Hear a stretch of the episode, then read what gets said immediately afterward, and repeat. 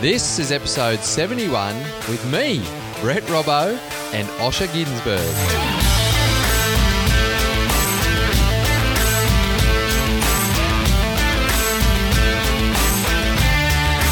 G'day, legends, and welcome to Your Life of Impact, where we connect with world class athletes and coaches, health experts and enthusiasts, inspiring entrepreneurs, and community leaders, all to teach you how to tap into your inner excellence. I'm your host, Brett Robbo, and I'm extremely grateful you're joining us today on your impactful journey.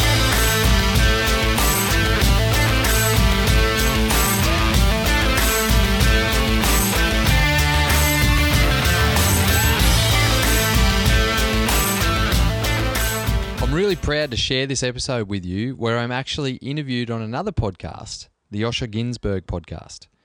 Before I tell you anything else, I just need to mention that you might hear a little bit of background noise in this intro, and that's because I'm recording outside on the deck uh, of the house that Marie and I are living in at the Gold Coast. So I'm overlooking the pool and the canal that we live on. And actually, right now, I'm watching a stingray swim around in the water, which is pretty cool. He often comes and floats around our boat ramp here. So, Marie and I are renting this place, and we're extremely grateful for this lifestyle. And it's winter here in a few days when I'm recording this, and I'm standing outside in my board shorts, and that's it. I love the weather up here. I love this lifestyle. Anyway, you might hear some birds tweeting or you might hear some boats going past and some people chatting when they're enjoying the canal life.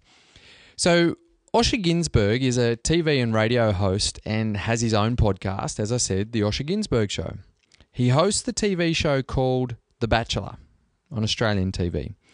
Now, to be honest, I don't watch TV and I've never seen an episode of The Bachelor, but they have great ratings and reviews, so I'm sure it's smashing.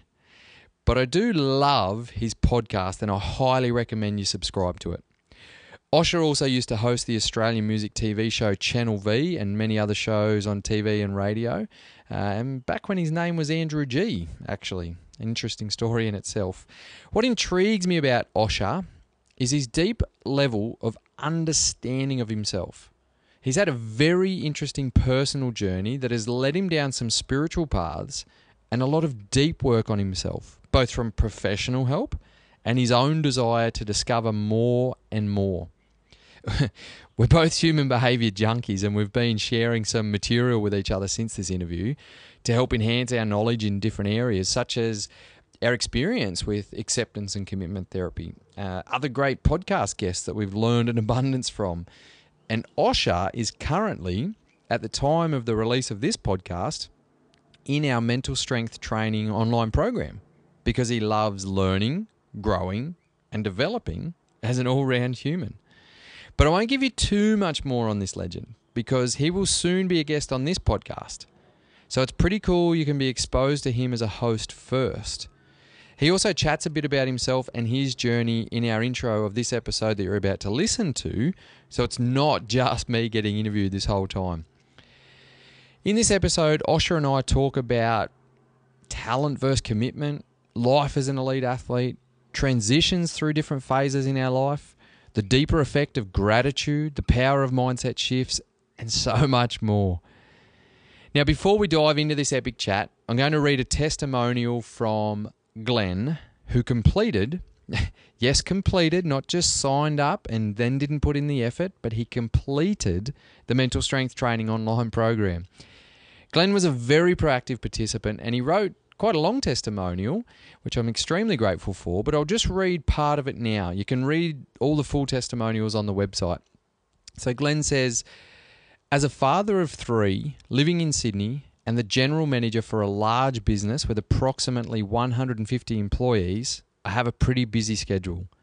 The mental strength training helped me to clarify the difference between being a manager and a leader. As a manager, we have dozens of KPIs and measures that we need to achieve on a regular basis. However, as a leader, our role is to simply help our people become the best versions of themselves that we can. One outcome from me doing this training is that I've implemented personal measures around my direct reports holistic well-being into our business scorecard. Areas of weight, mindfulness, sleep, and acts of kindness are now discussed in our team. Not so much for their impact today, but the benefits realized in 10, 20, or even 30 years' time for my people.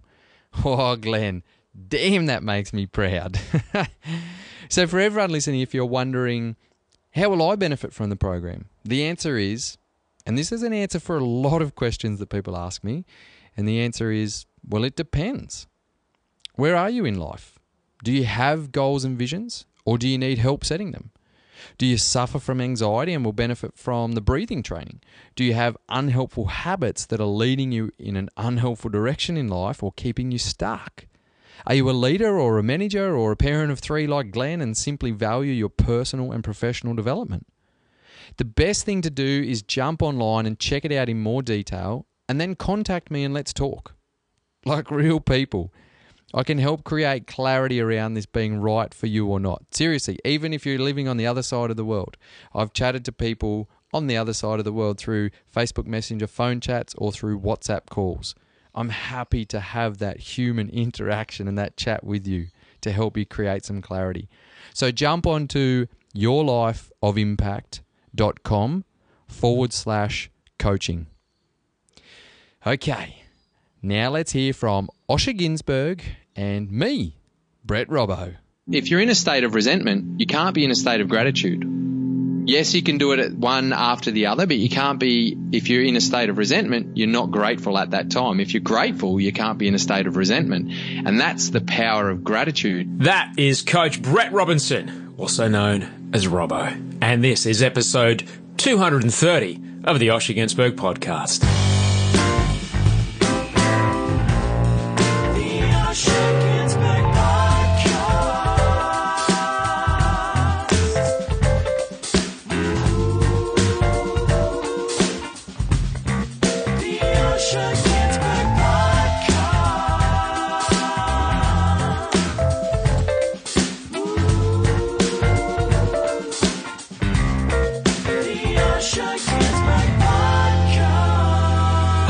And welcome to the Osher Günsberg podcast. I'm Osher Günsberg. This is episode 230 of the show with Brett Robbo, also known as Brett Robinson, coach of the Australian Paralympic team and host of the excellent podcast, Your Life of Impact. You can just search for his podcast in the same place you found this one, or you can find out more about his work, Your Life of Impact com is where you can look for the stuff that Robbo's doing. More about Robbo in a moment. If you're new, welcome to the show. I'm Osher Günsberg. Hi.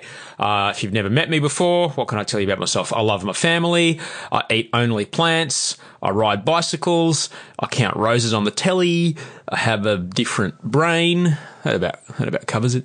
Um, each week here on this podcast, I have an authentic conversation that you get to be a part of, and it's with someone you may know or someone you may not know. But each week, I guarantee that you'll hear something that you needed to hear, something that'll help you live today just a little bit better than yesterday. Because that is all I'm trying to do, and I'm trying to, I guess, spread that idea of look, if we just make today better than yesterday, then you know we'll all move forward together, and things will be all right to check in with you, to check in with you. Um, it's been a tough week. My triggers uh, were well fired up by hot summer's days in the middle of autumn.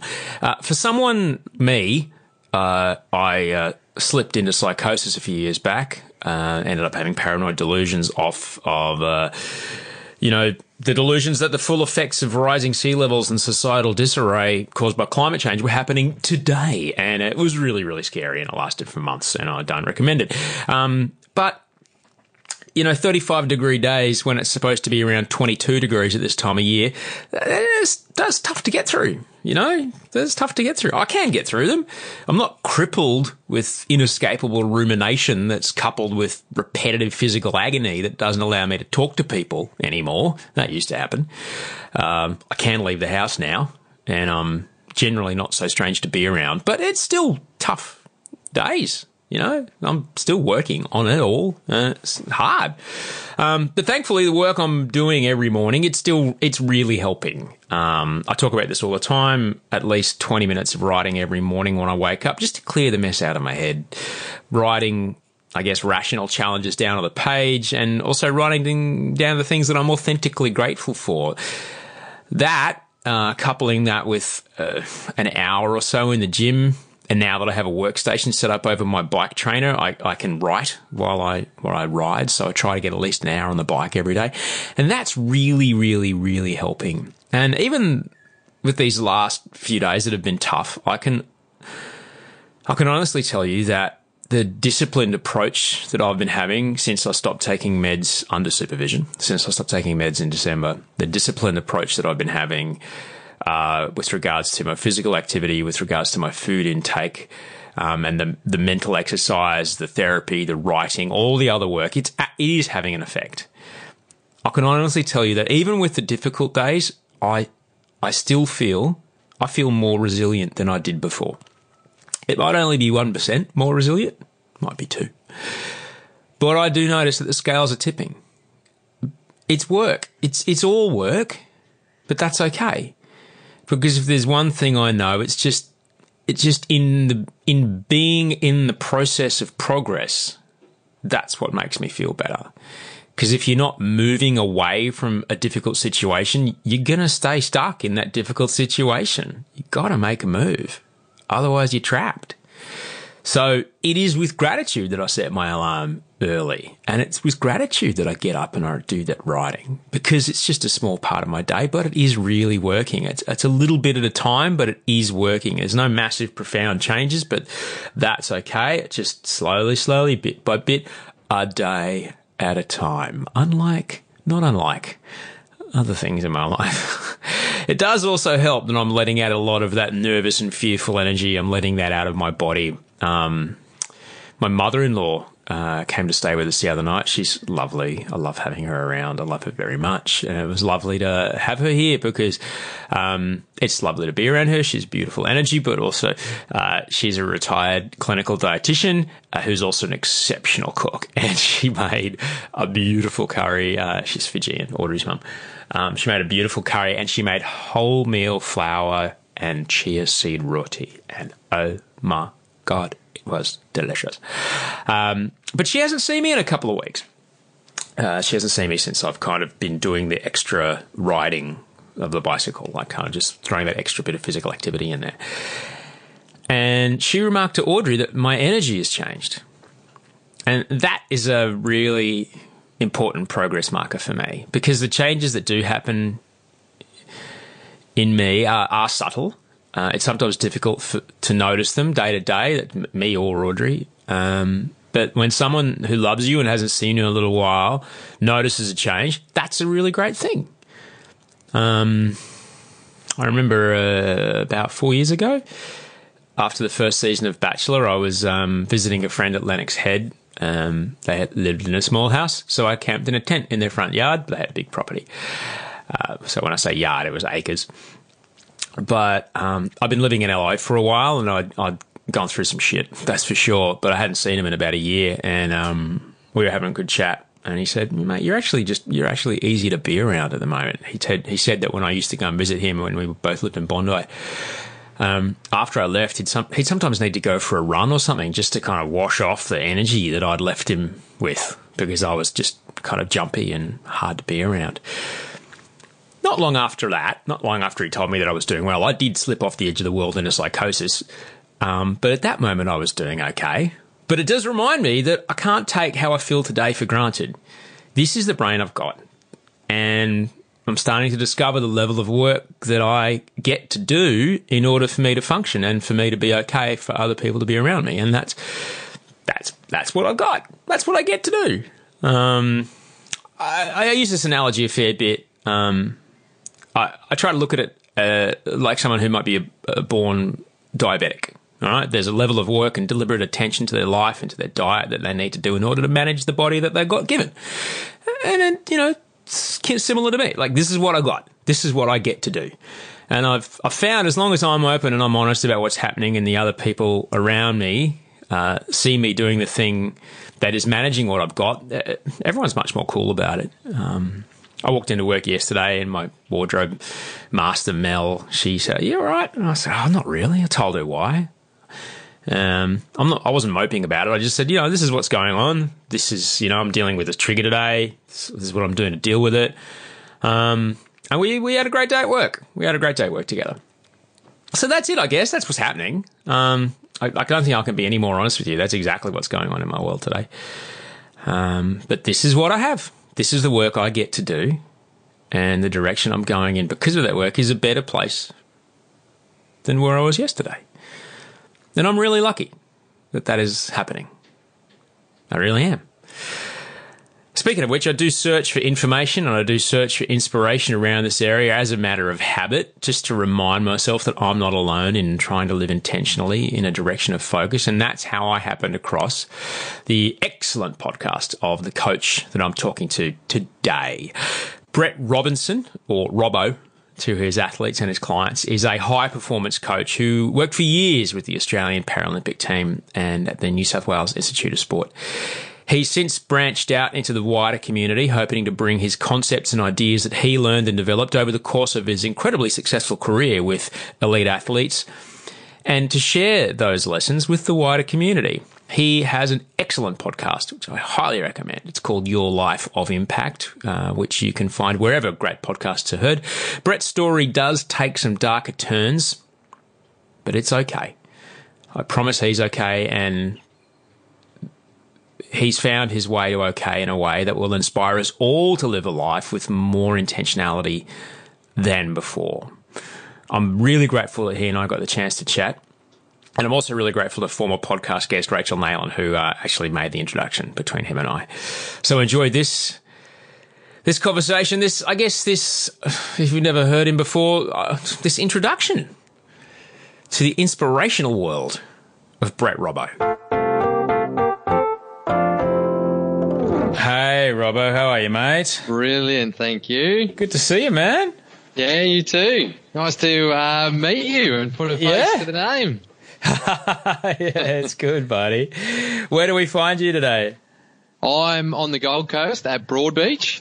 I tell you what, I look out the view and the beach is right there. I love it. Now I've, I'm grateful you came on the show, man, because I'm a you know a big I'm a big fan of your podcast, and I'm I'm just really excited to you know share what you're doing with the people that listen to this show because what you're you're doing in the space of trying to I don't know trying to help people have a better day than yesterday is uh is something that you know I think we could do we could do a bit more of, you know, man. And so I'm, I'm grateful you could be here today. Robbo. But what would it be? I know you're in a bit of a, a transitional phase at the moment because you just moved states. What would it be that you say that you do, Brett? I'm a performance coach. A So performance I coach. work- yeah, so working, helping people with their physical and mental health. So in the uh, in, in the realm of people that only know the coach is the bloke that mumbles at a press conference after a football game, um, this is something that you know people may not realise that this is what coaching can also look like. I guess.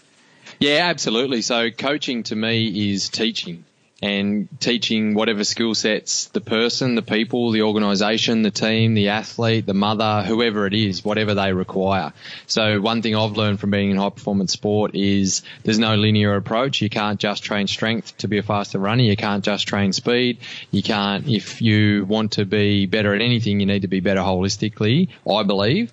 Uh, at least there's certain, a lot of different elements that you need to tap into. So coaching for me isn't just about if someone comes to me and says, I want to be uh, better in this area, and I'll be like, sweet, we'll work on that area, but we're also going to make sure that we work on the other key areas of life so you're living congruently.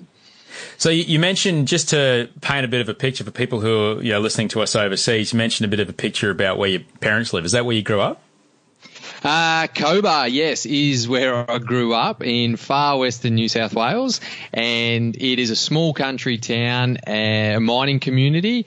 And Cobar in Aboriginal actually means burnt earth, so that's why it's a mining area, and it's not. There's not much agriculture that goes on out there. It's uh, 300 kilometres from the nearest uh, quote unquote city, which is Dubbo, which is about 30,000 people. So that was our nearest McDonald's and our nearest cinemas when we were growing up.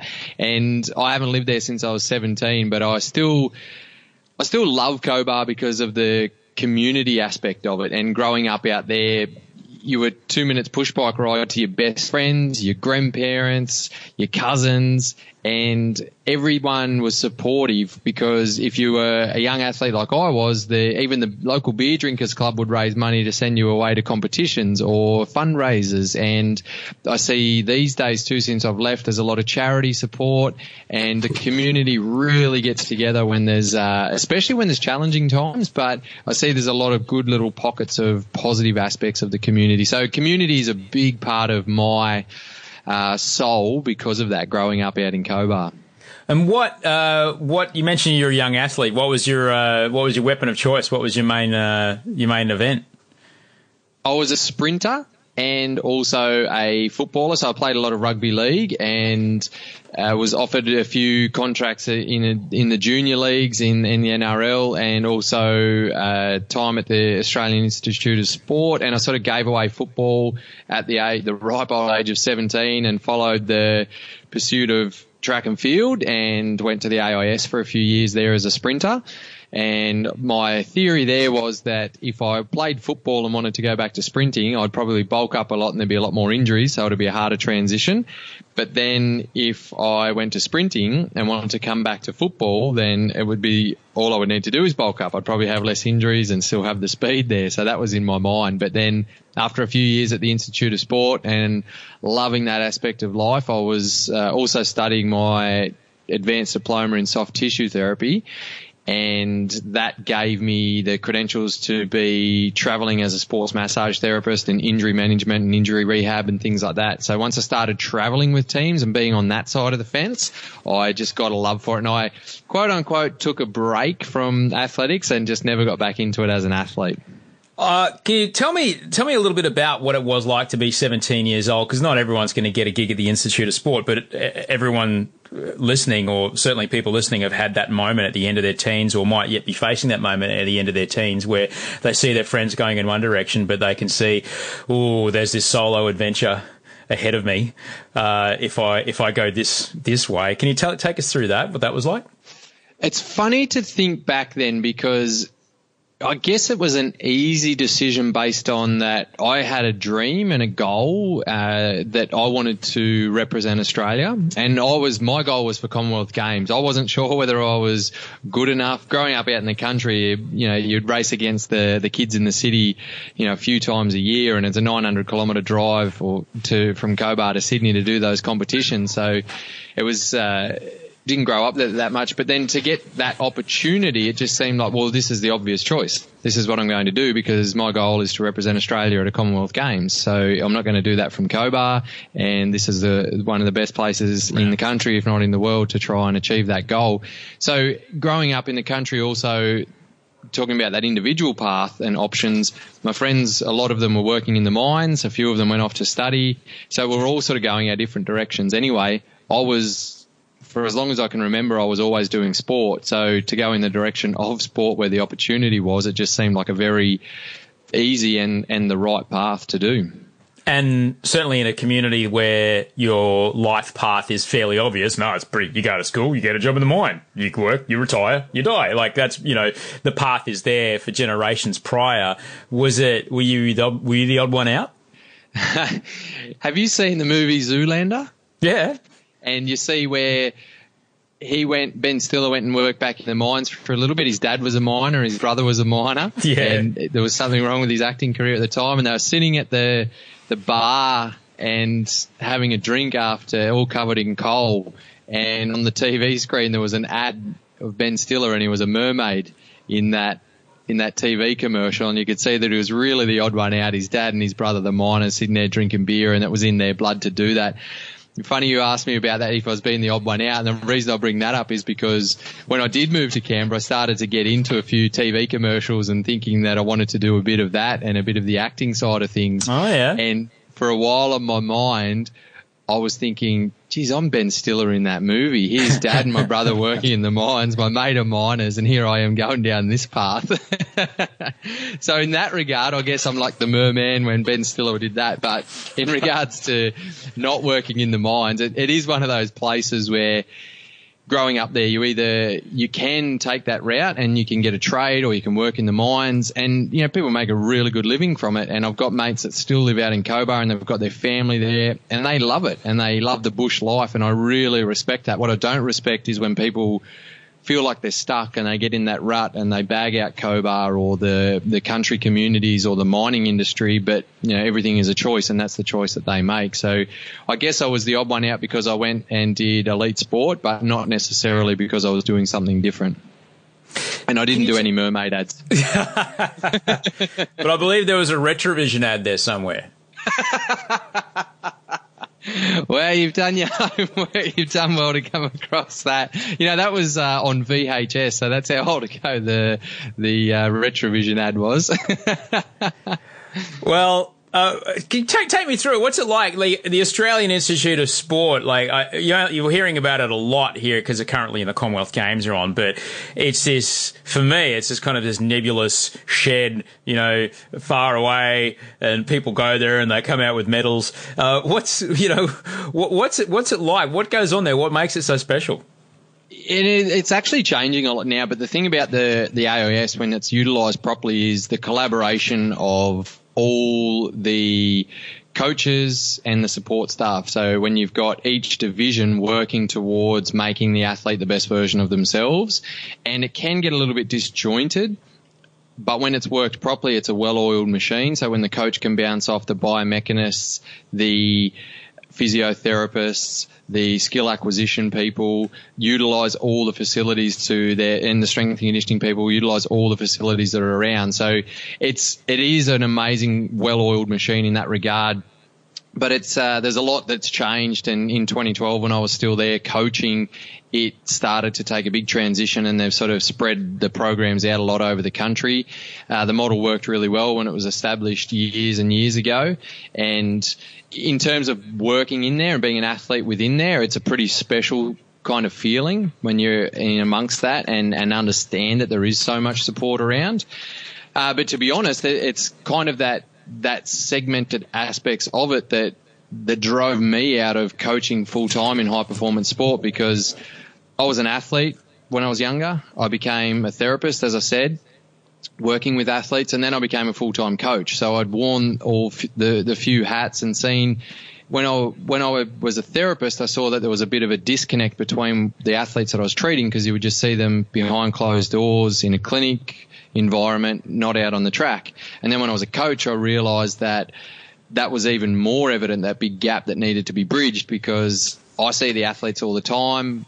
And so then I would treat them all the time in a model that we call performance therapy and see that that is that, that real connection that needs to be made instead of the athlete trains, goes to a physio or a therapist behind closed doors. They don't see them get out of the car. They don't see them warm up. They don't see them move all the time. So there was that, that bit of a disconnection there. Right when you had that moment, and we've all had that moment, I think, in our in our career. Well, we're lucky if we've had that moment in our career. We go, oh, hang on, that thing that I thought I wanted, I don't want that. I want this. Um, that was happening when you were out on tour, uh, on the road with uh, working as a soft tissue therapist for teams. Yeah, that's actually happened to me a couple of times. So yeah? when, like I said, when I was an athlete and then I got the opportunity, I travelled as, uh, to the Paralympic World Championships in, uh, 2006 and yeah, got that taste and said, yeah, actually this is what I want to do. And I started working in high performance in that regard. And then full-time coach working at the Australian Institute of Sport and in Sydney and absolutely extremely passionate about my job, and I was coaching Paralympic athletes, and you know, won Para Coach of the Year and coached uh, Paralympic gold medalists and world record holders. Absolutely loved it, and then realised that actually having this job, as much as I love it and as passionate as I am, it's actually I feel like it's limiting my full potential and I'm not able to operate in this holistic perspective. And I actually want to work not just with elite athletes. I want to work with the general public. I want to work with corporate. I want to work with organizations. I want to coach and teach people, not just athletes. And, and that's why? when I made the decision. Well, in actual fact, there's a, because of major adversity that happened in my life yeah. about three, almost three and a half years ago, it really, changed the trajectory of my my mindset and my my view on my life and of the world, really. So I mentioned before that I grew up in Cobar in, in small community and my grandparents who were two of the most influential and inspirational humans in my life and you know, they, they were young grandparents and they, we used to train together and travel together and even party a bit together. And my grandfather was my first athletics coach. We used to travel the countryside together. And when we would drive thousands and thousands of kilometers, it wasn't just my grandfather sitting beside me. It was my idol. I, you know, I respected him so much in every aspect and he was healthy. And he and my grandmother, they taught me what love and respect is because they were happily married for 53 years, and I saw them. They're always cuddling and kissing and smiling and whispering sweet nothings into each other's ears in the way that it was genuine. That's what we saw. That's what what the way that they were, and they were great business people. They taught me a lot about entrepreneurship, and I had a lot of respect for them in every aspect. And like I said, they were big community members, and unfortunately, almost three and a half years ago now that they were murdered in their own home back in Cobar. And as you could imagine, that, that to me personally, it just tore me apart emotionally and, and it put a big hole in the community. There was uh, around 2,000 people or I think 2,500 people at the funeral. That's half the size of Cobar. Our family was just shattered and distraught and for me personally, I I experienced heart wrenching sadness that I didn't even know could exist, and it took me out of away from who I was as a person and into this whole new light that I didn't actually like and I couldn't control it. And I was lucky that I was working at the AIS and and I was working with the Sydney Swans at the time too as a performance therapist. And you know these places reached out to say if you want support, you know, the psychologists are here, suggest you talk to people. And I did that at the AIS and I had a really good rapport with one of the psychologists there, Kate, because of the work she'd done with my athletes. And so I reached out to her and started working with her. And in the first session, oh, sure, I can remember it as clear as day. I'm just picturing myself back in that room and, and she knew all the information before I went in there and I disclosed it a little bit more. And, and she said to me, Robbo, it sounds like part of your life has ended. I said, well, it kind of feels like that. It definitely feels like that. And then we spoke about a little bit more and I said how I'd never lost anyone close to me before. And then she said, you know, Robbo, you're going to become more of a whole person after going through this experience. And I just, I had my head down and I thought about what she said, thought about it for a minute. And then I looked up and I looked at her and I smiled and wiped the tears away and I said, Kate, that is the best thing that you could have ever said to me because every single day, all I want to do is become a better version of myself so I can help others around me become a better version of themselves. So if I have to think about this toughest, shittest situation in my life in that way, if that's going to help me move forward and I can help others because of this, then that's exactly how I'm going to look at it.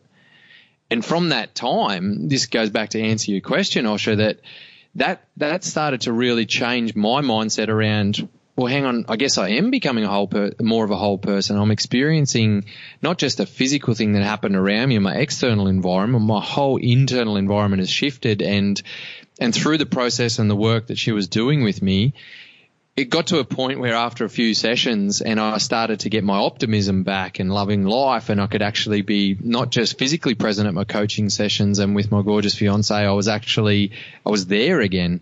And I started to be myself again and start to think broader. And, and I, I actually called her one day and I said, Kate, I've just realized that whatever you're doing with me, there's obviously a name to this. What, what's this technique that you're using? It's powerful. I love it. And she laughed and she said, uh, yeah, I think you're ready. It's called acceptance and commitment therapy. And we spoke about it for a while. And I said, I want to know as much as I can about it. Who, what is this? And where do I start? And she said, look, start with Dr. Russ Harris. The book's called The Happiness Trap and go from there. And that just took me down a rabbit hole that I can honestly say has completely changed the way that I uh, look at life and the way that I coach and teach people as well, because that acceptance and commitment therapy model has changed my life, my experiences internally, and reshaped the way that I actually want to live life and experience and teach. And once again, back to your question, that that's why I'm extremely proud. And you mentioned the podcast there before, and that's why the podcast grew because I thought, how can I provide an abundance of value to people? In and beyond just uh, my podcast isn't about sport. I get elite athletes on there and we barely talk about their sport. We talk about vulnerabilities, we talk about adversities.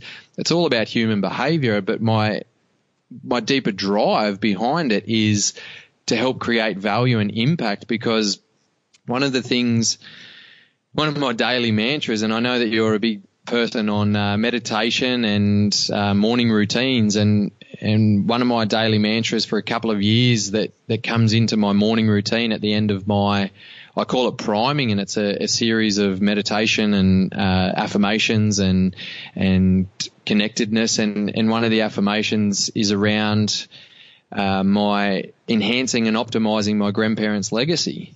And I would live for that every single day. And a big part of that, like I said, they were huge contributors to the Cobar community. So I'm with the podcast, it's about me connecting and creating a community, but then nourishing it. And the podcast is an amazing platform and you know that you connect with unbelievable humans that just bring so much value into the lives of people all around the world. Mate, that is a, you know, I mean, we've all, everybody listening, everyone's lost someone you know, everybody's, you know, and if they, if they haven't, they will.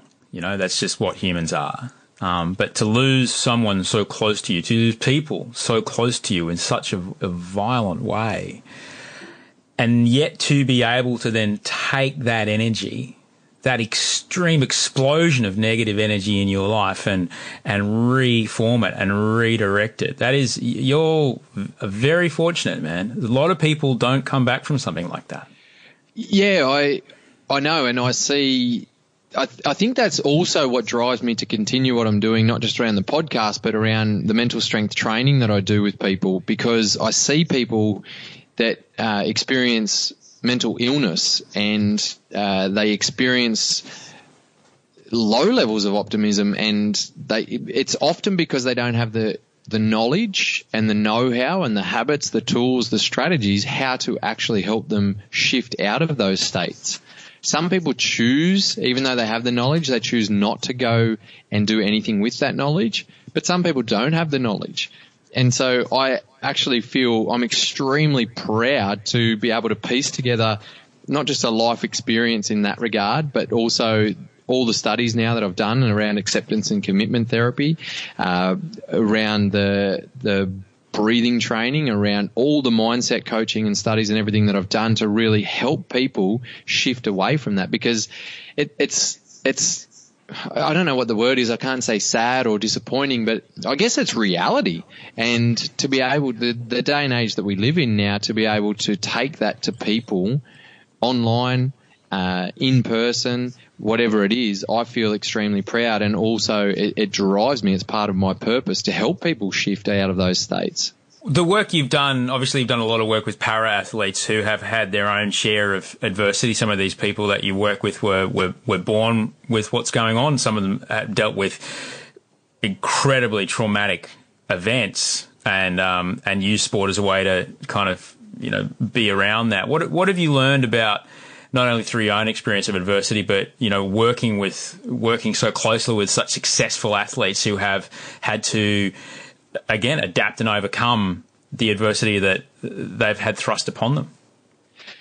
Yeah, I think that that's probably a reason why that helped me get through too, because I have been surrounded by people that have experienced massive adversities in their life. Like you said, some some of the athletes that I've worked with have were born with disabilities, so they didn't suffer the big adversity of a traumatic incident, but they suffer a lot of adversity around bullying at school or challenges in society, and you see them just push all that aside and focus on the things that they can control and they have their goals and their visions and their dreams and they just go for it.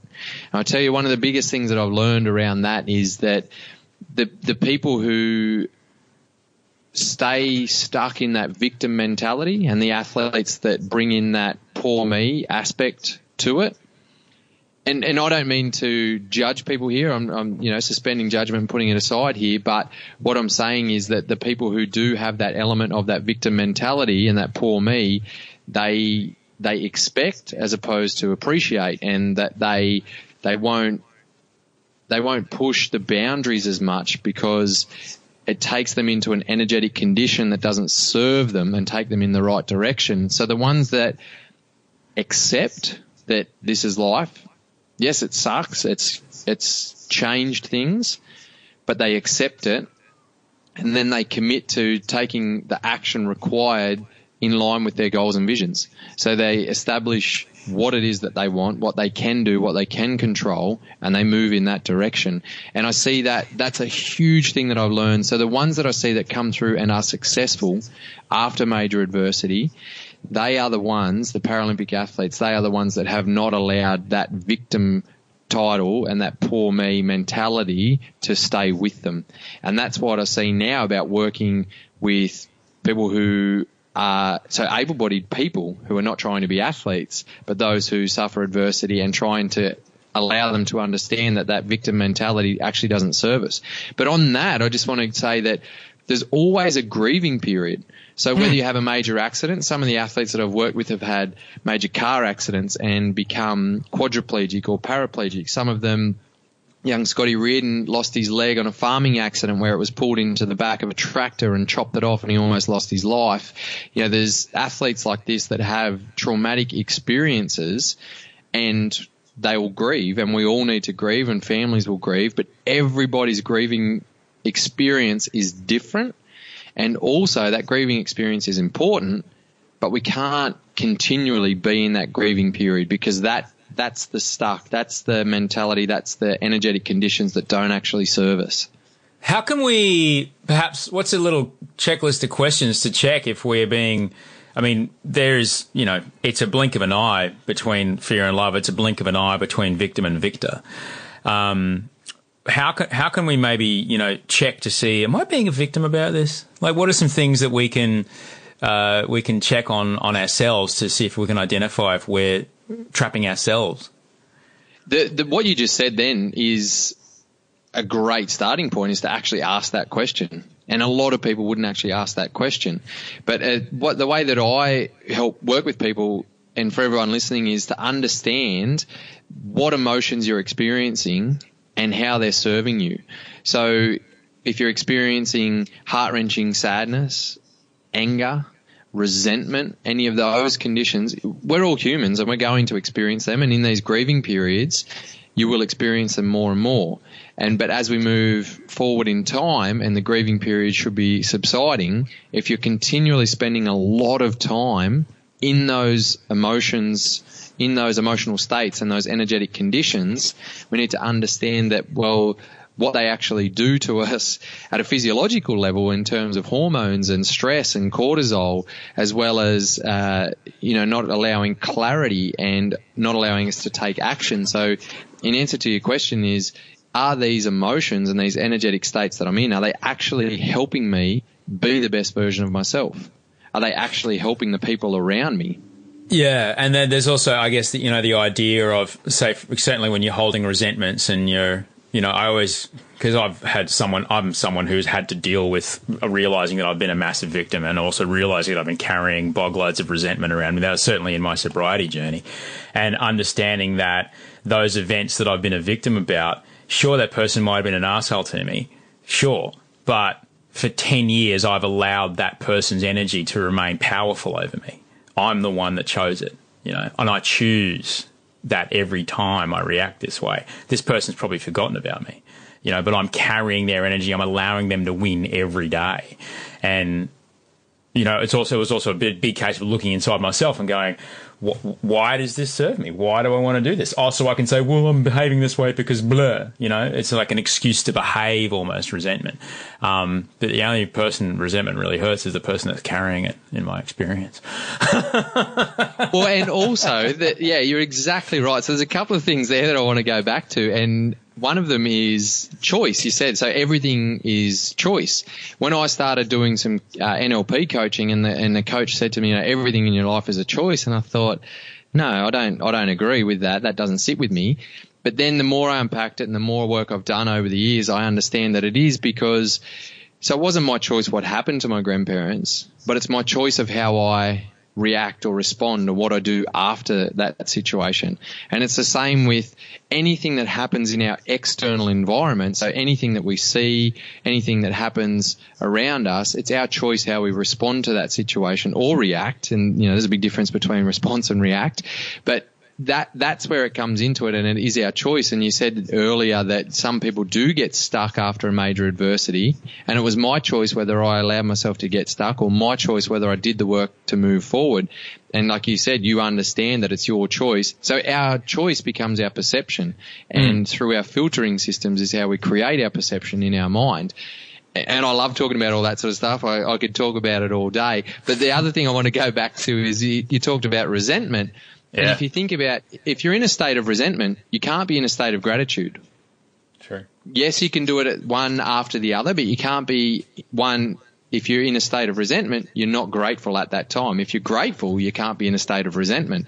And that's the power of gratitude. And I know you love gratitude. Yep. And I actually want to apologize because when you talked earlier and said you're grateful to have me on the show, I didn't realize we were recording because otherwise I would have gone down the gratitude path there because I always start my day, I start my chats, I start everything around saying how grateful I am. And it's for that reason because there's a lot of science behind the power of gratitude and it changes your physiological state and it also prevents you from being on that negative or that unhelpful side of the, the, quadrant that I work with, and it doesn't allow your cortisol levels to spike. When you're in a state of gratitude, your hormonal balance is in coherence. So expressing gratitude, people might think, oh, it's a load of crap, but actually not just expressing it, but feeling it and being grateful, that is where the real power is in that.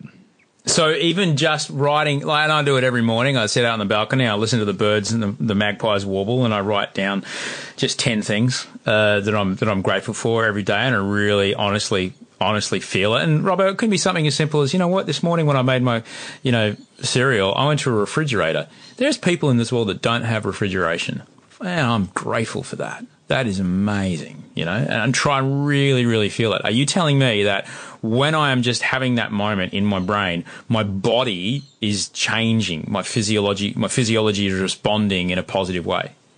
Absolutely, that's exactly wow. what I'm telling you, and that's the difference between relaxation and coherence. So when we talk about being coherent, we're talking about uh, everything working together in alignment and the, the, the quote unquote balance being more in alignment. So yes, when you are actually not just saying grateful things, but you're feeling it and you're being grateful, then you are changing your internal physiological self.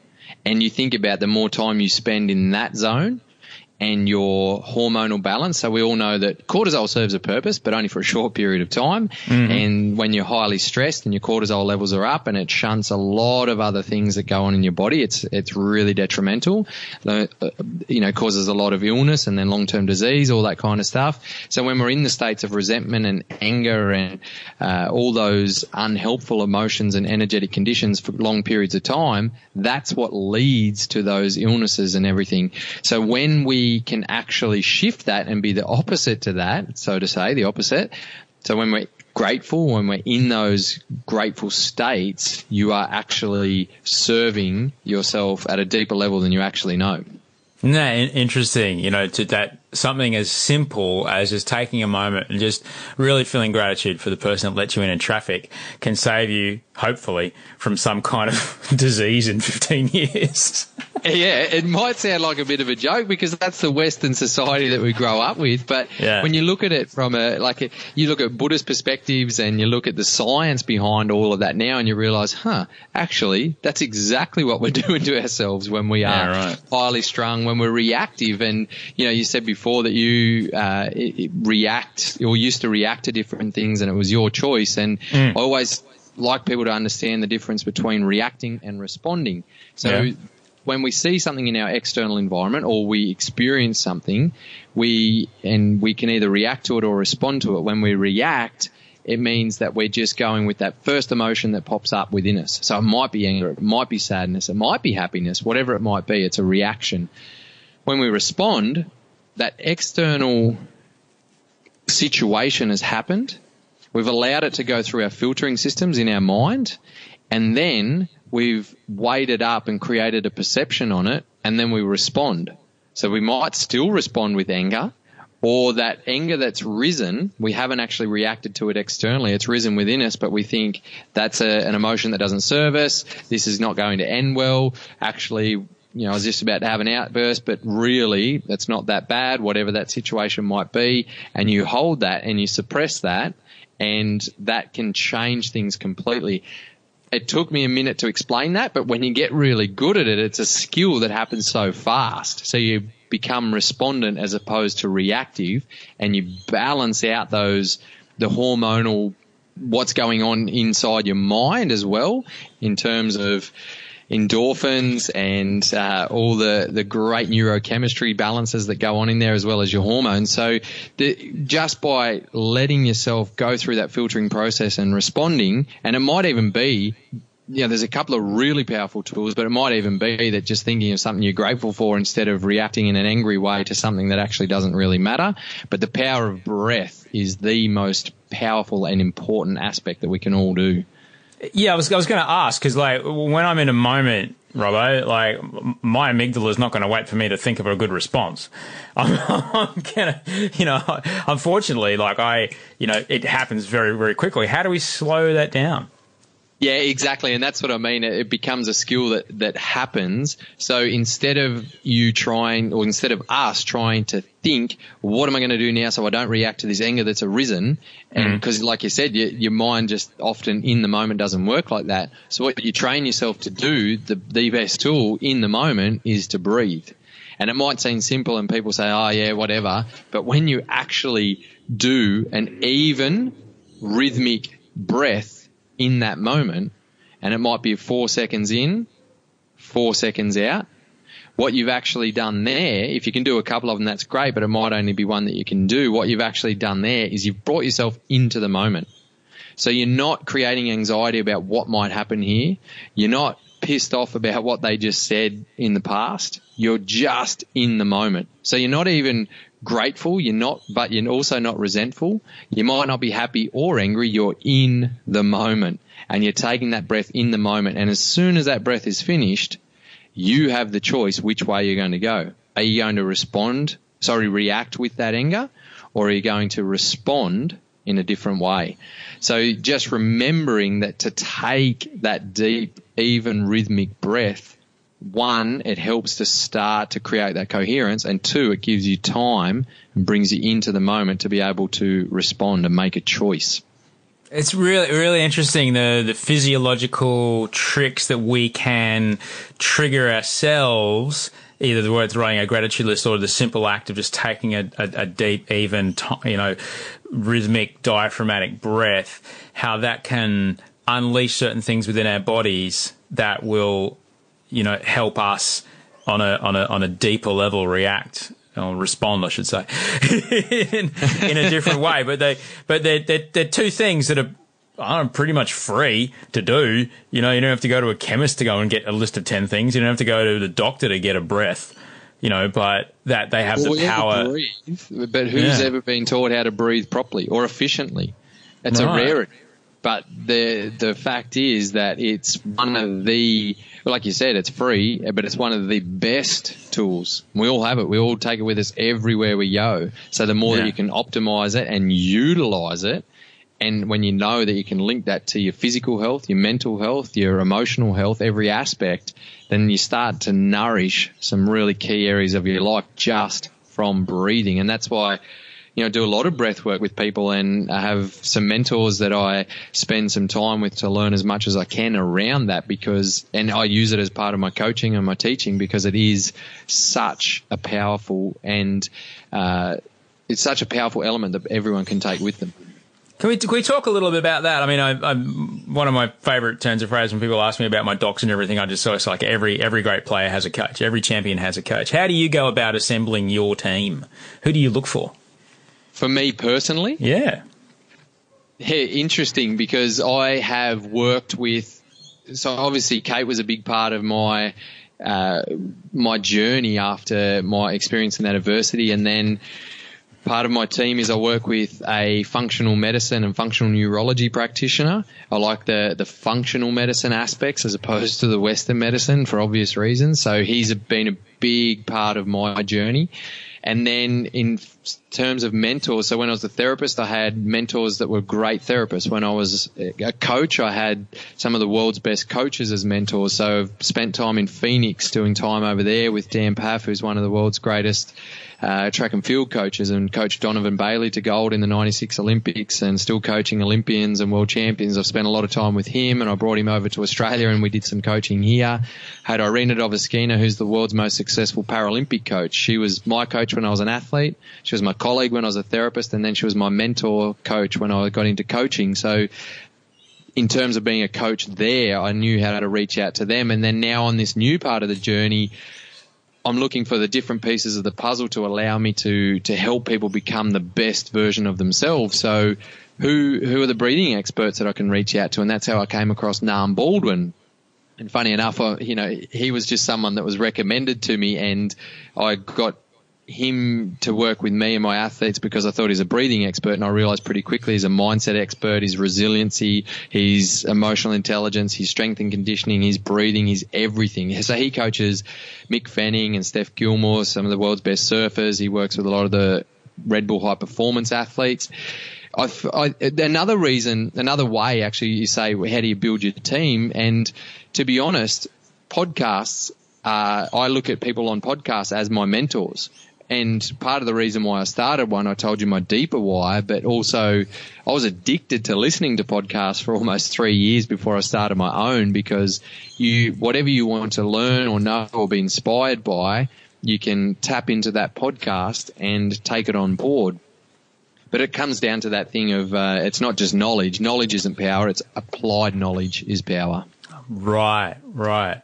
I did. I did want to ask. You know, speaking of coaching, and you are a coach. You've you know done a lot of coaching of elite athletes, medal winning athletes, but now you're moving more to people who aren't necessarily athletes, taking taking the methods and the lessons that you've learned from uh, you know working with world champion athletes into you know out of that that arena.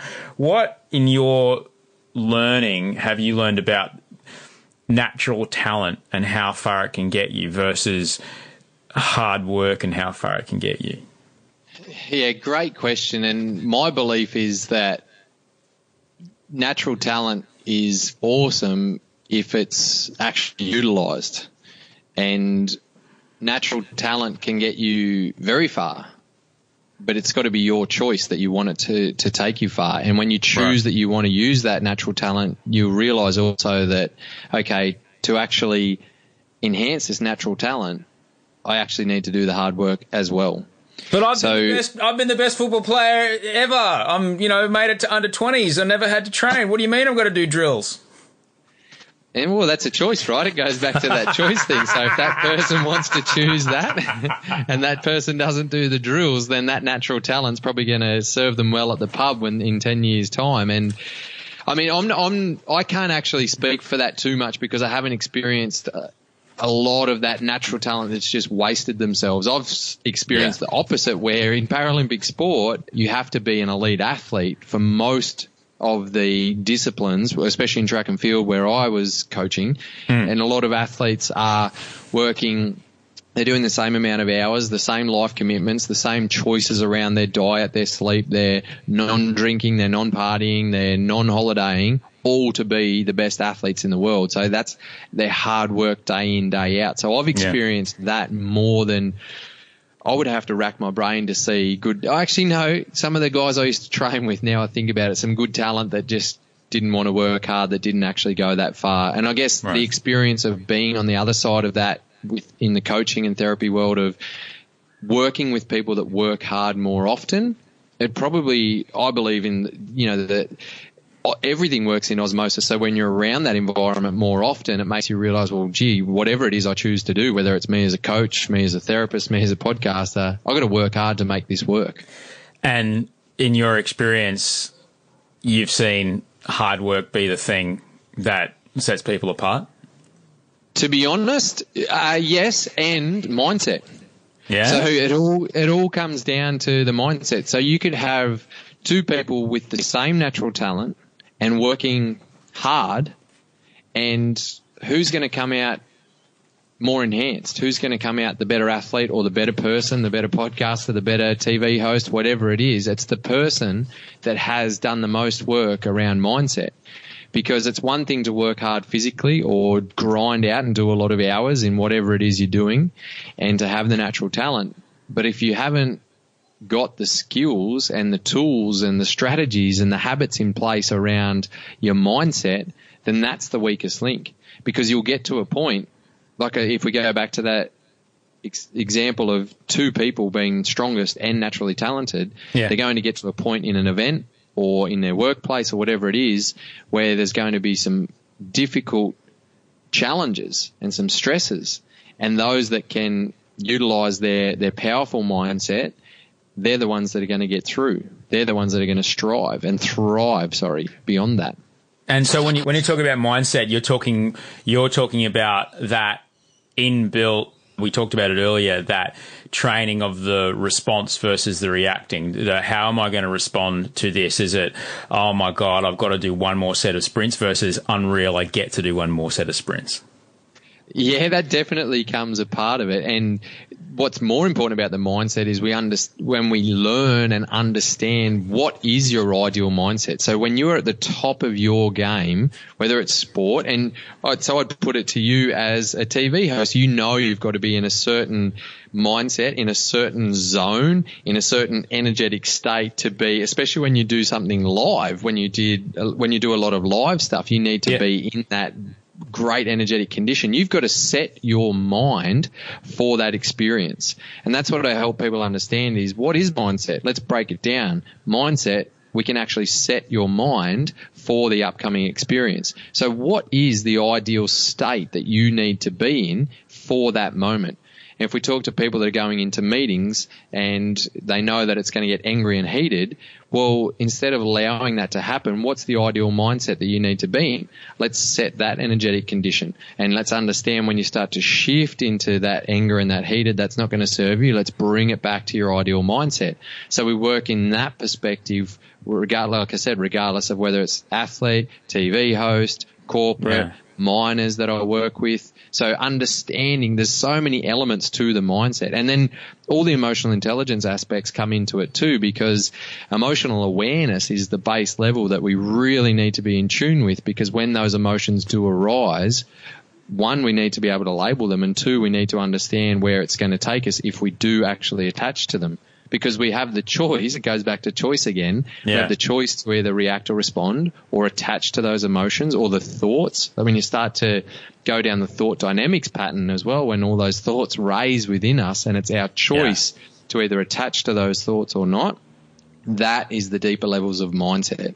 So, for example, if we are going with that, we're in that meeting and things are getting heated, things are getting feisty, people are arguing about, you know, the deal going this way or that way. I'm going to ask just to clarify. Uh, are you saying that I'm so angry right now versus this is interesting, this is making me angry? Exactly right.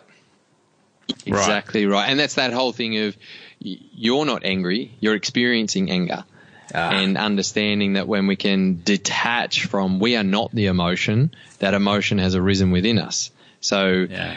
it's that whole thing. And I, I actually I'd ask you this. I work with a lot of people that have experienced or are experiencing mental illness. And I know you're very open talking about your anxiety. So was part of your journey to help you shift to understand that you are not your anxiety. Your anxiety had been a part of your journey. Yes, yeah, uh, but for there are times when uh, before I had made that split, uh, that it was absolutely everything and all encompassing and utterly overwhelming, and uh, when my brain wasn't so healthy, it was near impossible to have made that split. And in my experience, I'm sure it's not the same for everyone, but in my experience, um, it was only when I was on um, actually like the third version of a cocktail of medication that that split was able to start to happen more functionally more properly and then through constant reinforcing of that neural pathway was I able to observe the anxiety. Like it still happens. It happened today. That's fine. Uh, but it's it's less overwhelming and destroying of my day. It's more like a oh, it's kind of interesting. My knee hurts for a little bit. You know, it's, oh, my knee's hurting. I'll just, you know, my, my knee wasn't hurting. I'm just trying to equate it to a physical symptom. Like, oh, this is this thing happening in my body right now versus, oh, fuck, the world's ending. well, and that's the thing too. That's the difference that you said everyone is different and you said your brain wasn't healthy. So the things that I'm saying here, it's not necessarily that it will work for everyone and here just do this and change your, change your thoughts because it'll change the world or change, you know, understanding that your thoughts, feelings and behaviors are all linked. If we can't change our thoughts, and often we can't, especially yeah. in those states of high anxiety, high, uh, low deep levels of depression or high yeah. stress or whatever it might be. But can we change our actions and our behaviors? And can we change those and then know that that changes our energetic condition? So just understanding it's all very dynamic. Yeah. Yeah, even in even in the the very, I, I, was I was lucky though that I was unable, I was able to observe it when it was really dark. When I was going through the really really grim parts of it, I was trying to meditate. Um, I was able to observe the thoughts, but I was unable to detach from them. But I was able to know enough to go, oh, this is bad. Okay, I'm unable to see things in a light that isn't just shrouded in doom. I need to call my doctor, right? Versus, I mean, I, there's a, a, friend of mine who always used to say the problem with crazy people is they don't know they're crazy. He said you're you're lucky in that you had the insight to be able to notice that those thoughts were were there, and that that filter had descended down upon every single uh, sensory input into your body, t- your taste, smell, sight, hearing, everything, touch was being put through that filter of doom. And I was, I was so lucky, Robert, that I could identify that because otherwise everything would have felt real. And as far as I was concerned, all those things would have been actually happening. They weren't, but that's what it, that's what it would have been. So I was, I was really bloody lucky in, in that moment. But, but like I said, you know, it took, it took, uh, you know, meds, which is, you know, to a, for a physiotherapy you know analogy or you know uh, analog would be it'd be like having the knee brace on while you did leg raises to strengthen the muscles around it. So when the knee brace came off you'd be fine. I was on meds for a long time but what that did is it allowed me in that safe kind of physio gym environment re-strengthen and strengthen build strengthen those pathways so that when i did and have now come off the meds that with practice now i'm it's much easier to bring those those thoughts around. Um, that was a long uh, response to your question. Neuroplasticity. It's amazing. Saved my life. Very lucky. Um, you, uh, one thing I'm, I'm interested, in, and uh, you know, uh, we talked to, to use again. You know, I'm just trying to think of you know like a, a, relatable analogy, whether it be you know the meeting that you're going to go into, or the event that you're going to head into, or I don't know. So, for example, you got some challenge with your kid at school. You're a big, you're a big purveyor of like having absolutely intimate knowledge of the event you're going into. Why is that so important? What I say to people is that I'll teach you how to understand yourself better than ever before. And I'll challenge you to any question that you have, any challenge that you have on the external environment, we'll find the answer internally because too often we're looking for the answer on the outside and we're chasing. And when we're chasing something, it's, it's never within reach because we just keep chasing and chasing. And we have, it all goes back to our physiology and like we've talked about and the way that we can control things from the inside and understand all the processes that are happening there. So I'm a, yes, in answer to your question, a huge believer that we know what the external environment is going to be. So, or when we do, sorry, whether it's, yeah, taking your kid to school, into that meeting, preparing for the Paralympics, whatever it is. And we need to understand ourselves the best to understand how we can be the best version of ourselves in those situations And then we choose to implement the tools to allow hmm. that to happen. So we choose to express gratitude and be gratitude when we know that we're going to step into a volatile environment because that can help prevent us from reacting to that volatility. For example, we can, for athletes stepping out into the Olympics or the Paralympics or the Commonwealth Games that are happening at the moment when there's tens of thousands of screaming fans, they they need to know that that's going to happen. And if you or I walked out there unprepared, and well, all of a sudden, whoa, hey, everyone's yelling and screaming, oh, we've Yeah. lost focus and concentration. So that's an easy way for people to understand. Oh, yeah, I guess the athletes do really set their minds. They know what zone they need to be in. They Yeah. know what energy to take with them, and there's lots of tools around triggers and anchoring uh, to take those emotional states with them into there. So that's why we need to look at. So I say, I look at, so I come from high performance and I said I'm a performance coach, but I look at our life as our performance. So let's look at what works in the high pressure situations when people have this mastered and let's bring that into our everyday lives. Right, right. You mentioned uh, anchoring. I'd love it if you could just kind of uh, talk a bit to that for folks who haven't heard about that concept before. So anchoring is when you attach an emotion. So when you can tap into an emotion or an energetic condition. So for example, I use anchoring for myself with pride. I know pride actually is a really strong internal driver for me to be that best version in many different environments. And pride is an anchor. What I'll do to anchor pride is I've created a movement. So it can be a click of a fingers. It can be rubbing your thigh. It could be, you know, athletes jump up and down to trigger their energetic conditions or their emotions. For me, it's standing and throwing my shoulders back and my hands, sort of flicking my hands out and that links with pride. And what I've done to create that and what we do and to teach people is you pick an emotion that you want to experience. It might be happiness, joy, gratitude, pride, energy. And then you pick the, there might be the rubbing of the ear, the throwing the hands, the click of the fingers, and you experience and you feel that emotion and you really let that bubble up inside you and you take that really high, like an eight, nine, ten out of 10 feeling of that emotion. And then you attach that physical element as well and you train that in a controlled environment. So it might be at the end of your meditation, it might be at home, uh, it might be at the office behind closed doors where you attach the emotion and the physical action. And then, so everything that we do, we should train in a controlled environment. So then I can use that. So if you go into that volatile environment or that meeting where everything gets heated and you know you need to come back to calm and confident and it might just be that you rub your hand on your thigh and that's your calm and confidence. And so it becomes a connection where your body, when you do that, you're anchoring calmness and confidence into that situation. I love that you what you're describing is almost like it's almost like a, a deliberate hijacking of our like a trauma response but in the reverse. So, for example, if something horrible happened to us once around, um, I don't know, when uh, we had a problem with a blender when we were a kid, right? And every time we turn on a blender, we have this anxiety reaction. This is uh, something that our bodies use to try and keep us safe.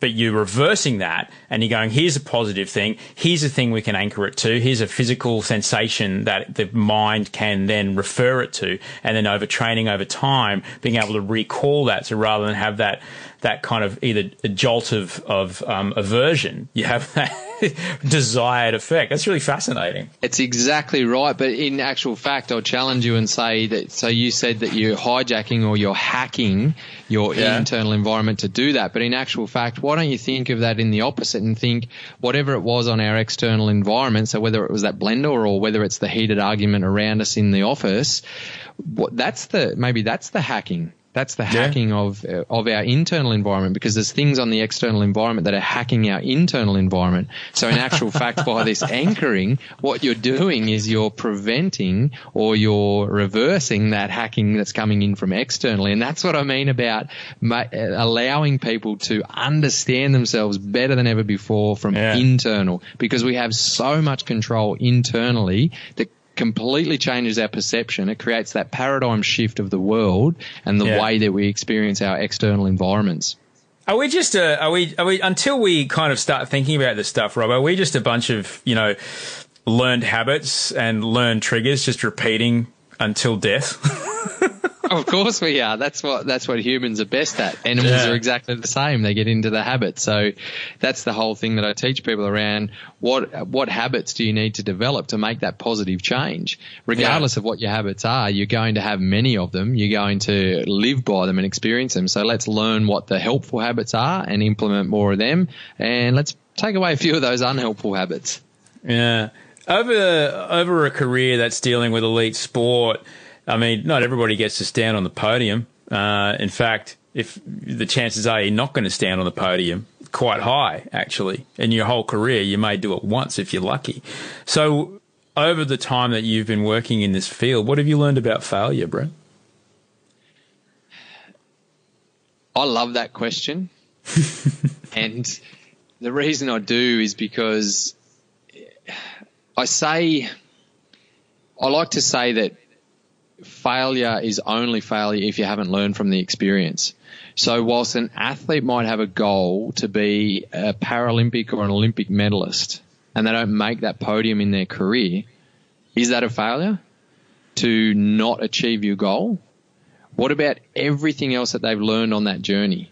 How much better are they for their health, their habits of choosing the right foods, of uh, prioritizing sleep, which is the best recovery that we can ever have, the connections that they make, the travel, the life experiences? So from the day that they set that goal to the day that they retire and they haven't achieved it, I don't believe that that's failure. If if in essence that we continually fail, quote unquote fail in our lives, that's because we've we've made a choice and it hasn't worked out. And then if we make that same choice again and it doesn't work out again, that same choice and we just keep going down that funnel, yeah, that's probably pushing closer to failure. But in terms of that sporting perspective, it's all along the journey. It's all in the life experience. And was there choices that the athlete made along the journey that didn't actually align with their true values and their their bigger goals and visions in terms of did they do the right rehab? Did they always make the right choice around food? Did they prioritize certain competitions and those kind of things? So my view on failure, and I would it's it's hard to just throw a blanket over it, but that's that whole thing around change your mindset. If you think, because often people think of failure, and that's what will stop them from taking the step in that direction anyway. They think, oh no, what if I fail? And, and well, what is failure? And well, what if you do? If that's failure to you, what have you learned before that? That mistake or before that challenge arises, and are you a better version of yourself in that direction anyway? Uh, yes, and I certainly hope that you know someone who's, say, for example, I don't know, had they've gone through two quadrennial Olympic or Commonwealth cycles, so they've maybe had a nine year or ten year stab at it, right? And if they never stood on a podium externally, you know, someone will ask them at a dinner party, "Did you ever win a medal?" No, I never won a medal. But internally, they'd be able to say, "But you have no idea who I am now versus who I was when I started." I guess is that what you're trying to say? Yeah, absolutely. And then if each individual is different, but I think what you're getting at there is too that people get attached to judgment.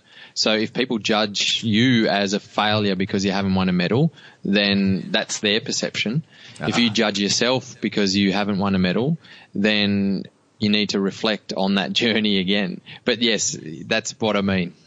Yeah, I love it, man. I love it. I could really talk to you a lot, Robbo, and I'd, you know, hopefully love to have you back on the show because there's so much of what you do talk about uh, on your podcast that I'd love to dig a little, a little deeper into. I'm going to have to get Nam on this show. I think me and Nam are going to have to have a chat.